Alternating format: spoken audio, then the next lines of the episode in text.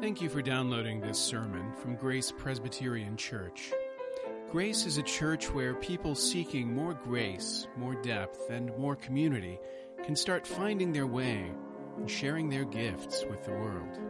You can follow us online at graceforsiouxfalls.org. If you'd open your Bible to Psalm 24, we'll be looking at the psalm that immediately follows 23, which we looked at last week. We haven't done that very often in this series on the Psalms. We haven't followed them in sequential order. We did it once before, and we looked at Psalm 1 and Psalm 2. And in some ways, Psalm 23 and 24 reflect the themes that we find in Psalm 1 and 2. So it's appropriate that we would regard them both together as we are now. So hear the word of the Lord. Psalm 24, a psalm of David. The earth is the Lord's and the fullness thereof, the world and those who dwell therein. For he has founded it upon the seas and established it upon the rivers. Who shall ascend the hill of the Lord? And who shall stand in his holy place? He who has clean hands and a pure heart, who does not lift up his soul to what is false, and does not swear deceitfully. He will receive blessing from the Lord and righteousness from the God of his salvation. Such is the generation of those who seek him, who seek the face of the God of Jacob. Lift up your heads, O gates, and be lifted up, O ancient doors, that the King of glory may come in. Who is this King of glory? The Lord, strong and mighty, the Lord, mighty in battle. Lift up your heads, O gates, and lift them up, O ancient doors, that the King of glory may come in. Who is this King of glory? The Lord of hosts. He is the King of glory. Father, you are the King of glory. We behold your glory this morning and ask that you would open our eyes to it that we might see. In Christ's name we ask it. Amen. Some of my favorite Psalms in the Psalter are the ones that give us hints at the liturgy of ancient Israel. When we read them, we can't help but imagine what it would have been like to worship with Israel in those days. Psalm 24 is one of those Psalms. It's probably familiar to many of you because we use the, the last stanza verses 7 through 10 as a call to worship here at Grace pretty frequently. It is one of my favorite calls to worship from the Old Testament that we use. As a result, you have a feel already for the, the liturgical qualities of the text. When you hear the questions being called out, who is this King of glory? And then you hear the responses, the Lord of hosts he is the King of glory. It's easy to picture in your mind a church service. In fact, those verses, scholars say, were probably used in a very particular service that is recounted for us in 2 Samuel chapter 6. 2 Samuel chapter 6 is when the Ark of the Covenant is returned to Jerusalem during the reign of King David. That's the chapter where poor Uzzah reaches out his hand to steady the Ark and uh, dies as a result. The theory is that these were the words that would have been spoken as the ark was entering through the gates of Jerusalem. That the gatekeepers on the city walls called out the question, who is the King of glory? And that the bearers of the Ark of the Covenant and perhaps the people all around shouted out the response, the Lord of hosts, he is the King of glory. Psalm 24 presents some challenges to us as well. If you look at the psalm in your order of worship or in your Bible, you see that it's divided into three stanzas, three parts. The second and third end in those selahs that kind of mark the, the divisions for you.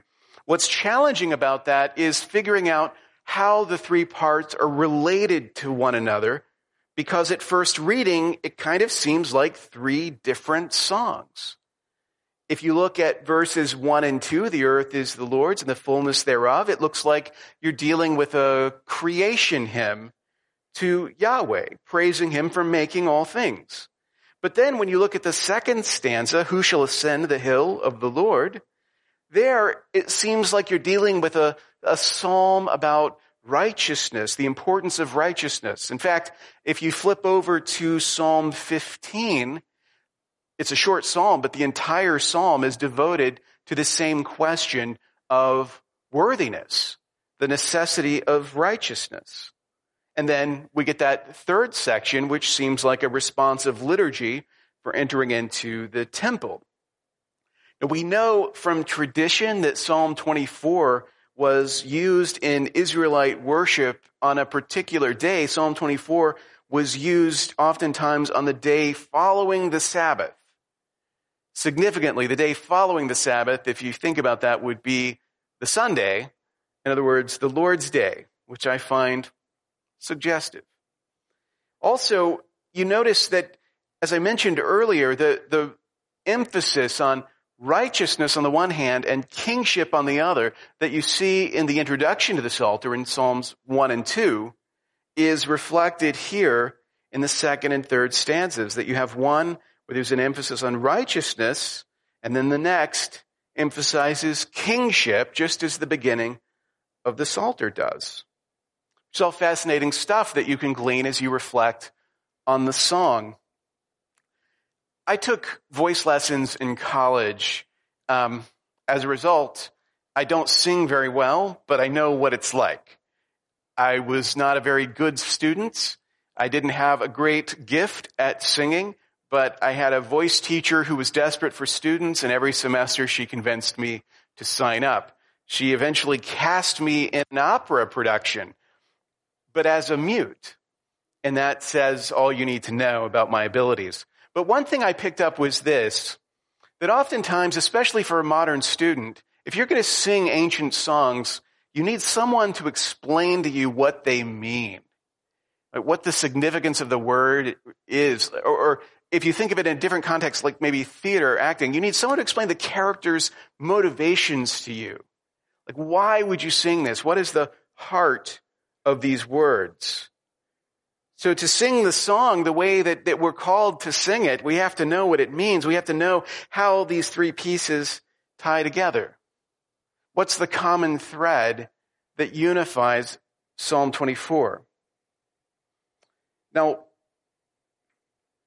how you answer that question depends a lot on where you stand in history at the time of David, in the days of David, they might have answered it differently and understood it differently. But now we stand on the other side of the cross, and when we look back to Psalm 24, there's a very clear unifying thread between the three passages, and that unity comes from Jesus Christ. Now we can look at Psalm 24 and we see the King of glory entering the temple in triumph and recognize that he is the same pure and righteous one who is worthy to ascend to the heights of Mount Zion. And indeed, he is the same one who reigns over creation because all things were made through him and without him was not anything made that was made. If you have the eyes of faith, then look back at Psalm 25, you see that what holds it all together is Jesus. Thus, in Psalm 24, the reason that we sing, it's really simple. We sing because the Lord of creation brings order to your chaotic world. We sing because the Lord of righteousness brings order to your disordered lives. We sing because the Lord of glory is coming to you in victory. Let's look at the first stanza. Remember that the Lord of creation brings order to your chaotic world. The earth is the Lord's and the fullness thereof, the world and those who dwell therein, for he has founded it upon the seas and established it upon the rivers. Why is the earth the Lord's? Why does everything in creation belong to him? Because he made it, because he is its creator. All creation, the earth, the world, its inhabitants belong to God because he made them. And by right, you possess whatever you make. When you make something, when you create something, that thing that you've made is yours. Whatever you make is yours to possess. If that's true, then everything is His because He made everything and He made it out of nothing, which is a way of making that none of us are capable of.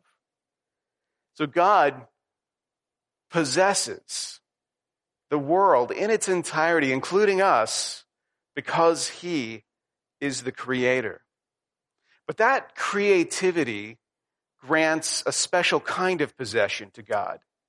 It's more than just the, the right of possession that comes through making, but creativity grants a special kind of ownership when you think about it. When you create something, not only do you possess it and own it, but you determine its purpose. You determine its meaning. You determine its true interpretation. I often think of the way that when young children are first learning to do art, they're drawing their first pictures, everyone starts off as an abstract expressionist. No one's very good at traditional figurative drawings, but we're really good at abstraction and, and, uh, and, and sometimes terrifying abstraction.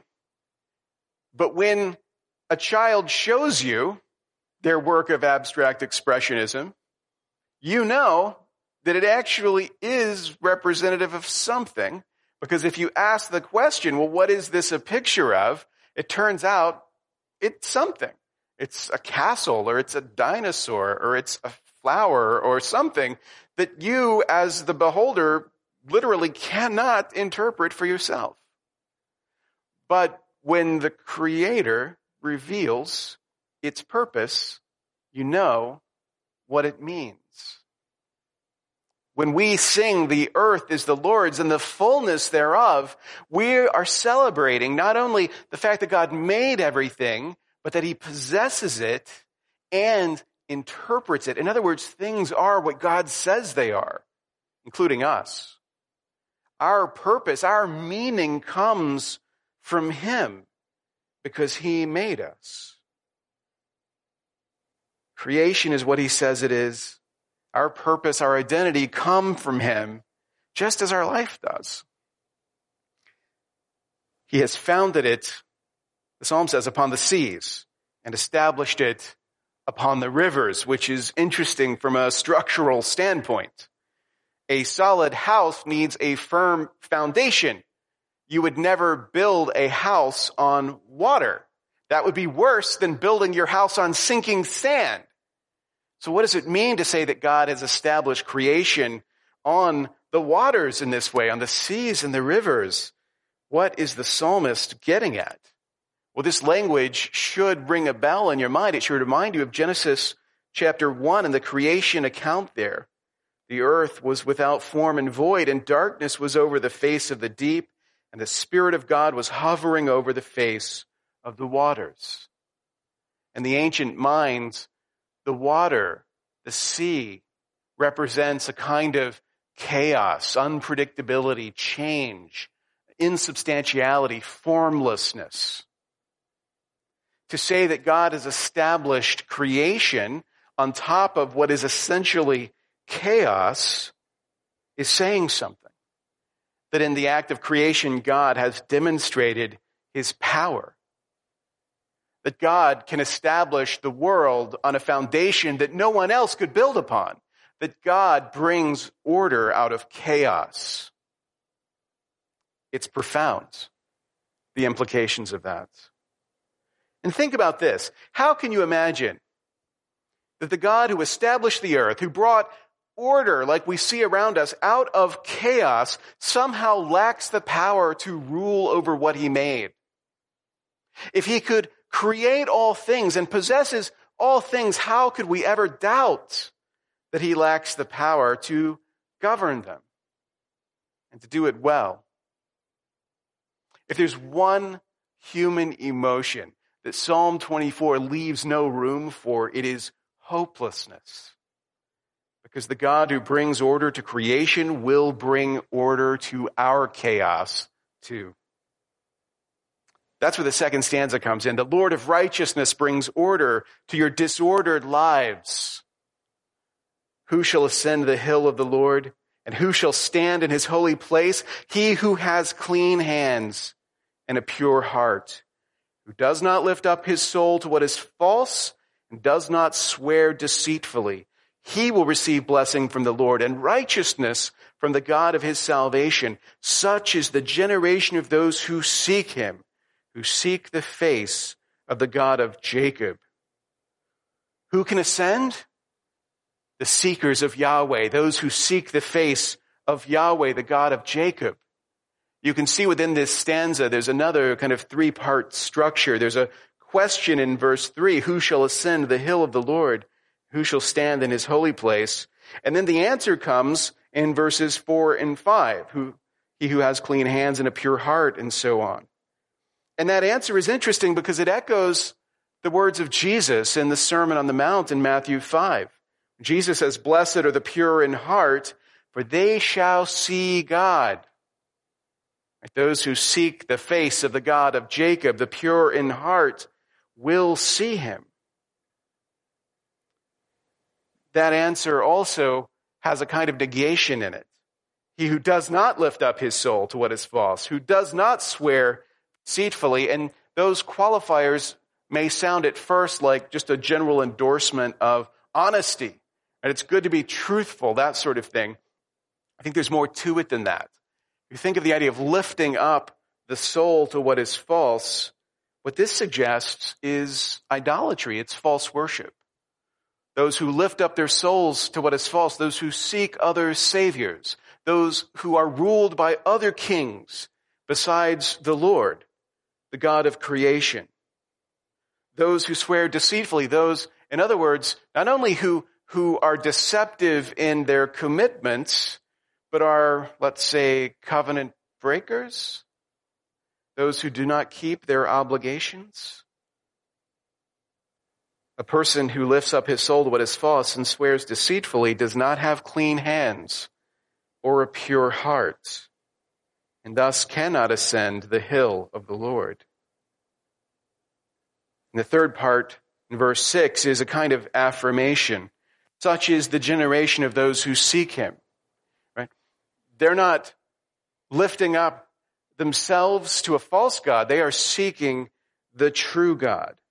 And that seeking is affirmed. Those who seek him will find him. Those who seek him can ascend the hill of the Lord. In other words, Zion. So who can ascend? Those who seek Yahweh, the true God. But who can ascend really? Because are we really pure? Do you get as uncomfortable as I do when we reach these moments in the Psalms where in order to sing the Psalm, you find yourself declaring yourself righteous? You find yourself saying, I am one of the righteous. I have clean hands and a pure heart and thus I can ascend to Zion. Does that make you a little bit nervous? Because it makes me a little bit nervous to sing those words. Because I worry, as I'm sure you do, that as much as I seek the face of the Lord, I also stumble. We stumble into idolatry. We put our trust in the wrong saviors. If all that we can claim is the sanctifying work of the Spirit, then how bold of a pilgrim can you really be when it comes to ascending to Mount Zion? The answer is not much. It is Christ who is really pure. And when we see Christ in Psalm 24, the way you sing those words changes utterly. The way to sing these words is to sing them picturing yourself in Christ, ascending side by side with Him. No one sought the face of the Father like the Son. Remember when we looked at Psalm 2, those words of the decree spoken by the Father, as for me, I have set my king on Zion, my holy hill. He has the right to ascend. He is the one who is meant to be seated, enthroned on Zion. And you can ascend to Zion in confidence when you travel in the company of its king. You can enter where only the pure at heart may go when your heart has been cleansed by the blood of the covenant. Think about this. How can you imagine that the king who brings you pure to Zion somehow cannot give you wisdom and grace to navigate this life? The Gospels ring with the incredulous laughter of Jesus when he encounters people who somehow think that it is easier to say, rise and walk, than it is to say, rise, your sins are forgiven. And yet we constantly make this mistake, thinking that the salvation we have in Christ is, is an easier thing than the grace to live in this life faithfully. But it's not the case. Jesus Christ, the King of Zion, who we travel with, who has made us pure by his blood, will bring order to your disordered life by the power of the Spirit. He will do this. Trust in him because he is victorious. He is the Lord of glory and he is coming to you in victory. We see that final stanza, that drama, the back and forth dialogue that is acted out in verses 7 through 10. I can't hear those words without getting goosebumps, without wanting to be there, wanting to shout those words. It makes me think of the triumphal entry when the prophecy of Zechariah Zechariah 9 was fulfilled. John quotes this in his gospel in John 12. Fear not, daughter of Zion. Behold, your king is coming. Jesus was entering Jerusalem on his way to death when these words were fulfilled. The king was coming, but he was entering through the gates in order to encounter his death. But he was on his way to victory, to triumph. None of the rulers of this age understood this, Paul writes in 1 Corinthians 2. For if they had, they would not have crucified the Lord of glory. The gates of Jerusalem were opened, and the Lord of glory entered in in order to be victorious. That victory, the Lord of hosts, He is the King of glory. That victory is what Psalm 24 culminates in. These days, the picture of God that you see throughout the Psalms as a victorious warrior is a little bit problematic. Modern day people, uh, including Christian people, are uncomfortable with the idea of God as a God of, of force, as a God who makes war on his enemies. This just isn't a way that we're accustomed to thinking about God. So as a result, when we get to these passages, they can be challenging to us. Why? Because we don't know what it's like to have a mortal enemy. We live lives of relative comfort. We don't know what it's like to be hunted, to be oppressed. To those who have that experience, the idea of God as a warrior, as a conqueror, as a king who brings justice for his people is not as difficult, is not as problematic as it is for those of us who don't have that experience. We don't have an enemy to fight, or at least we have one, but we have essentially made peace with him already. We've surrendered. All too often, our condition is one of collaboration. The enemy has overwhelmed us. He occupies our territory, and we have made peace with it and don't think of it anymore as a conflict so that when God speaks of himself as a, a victor, a winner of battles, we don't think we need that because we're so comfortable with the occupation that we're not looking for deliverance. And yet, Jesus Christ entered into history in order to fight a battle, to win a victory that puts every paltry human conflict into the category of mere foreshadowing. Jesus Christ came to triumph over the ultimate enemy of humanity, over sin and over death.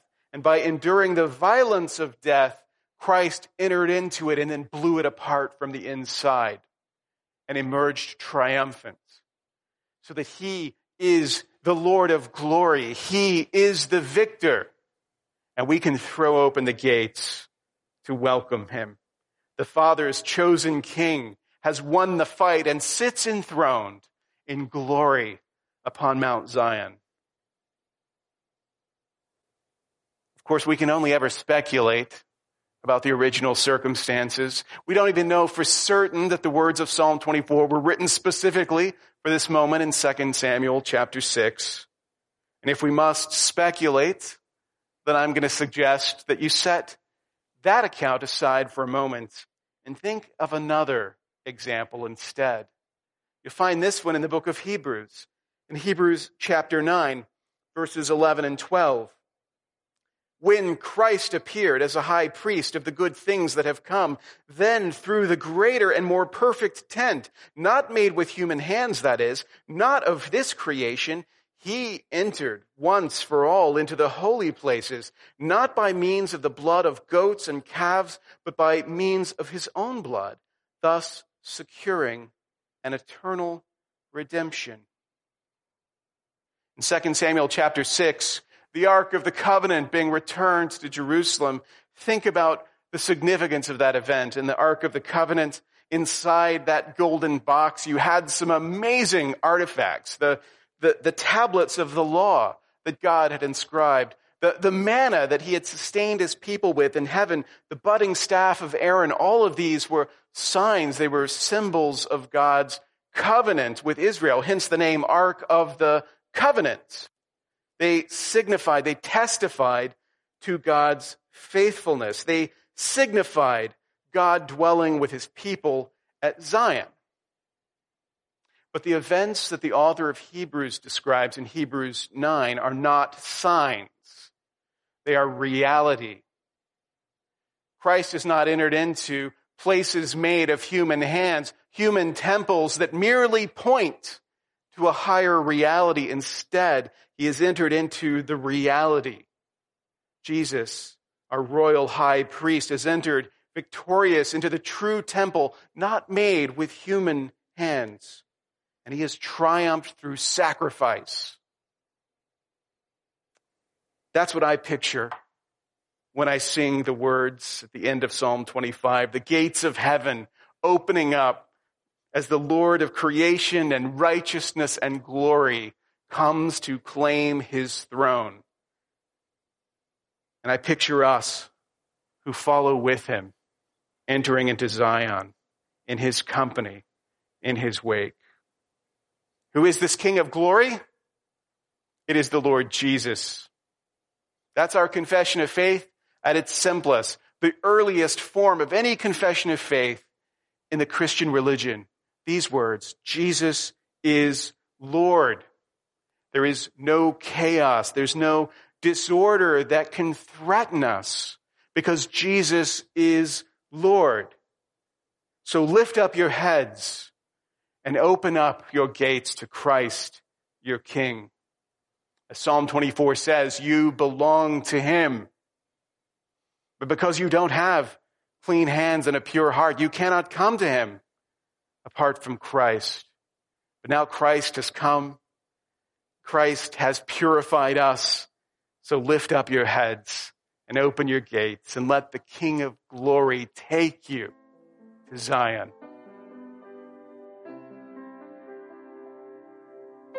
Thank you for listening. You can find more sermons from Grace and information about joining us for worship by visiting our website at graceforsiouxfalls.org. We also invite you to visit the iTunes store and subscribe to the Sermons of Grace podcast.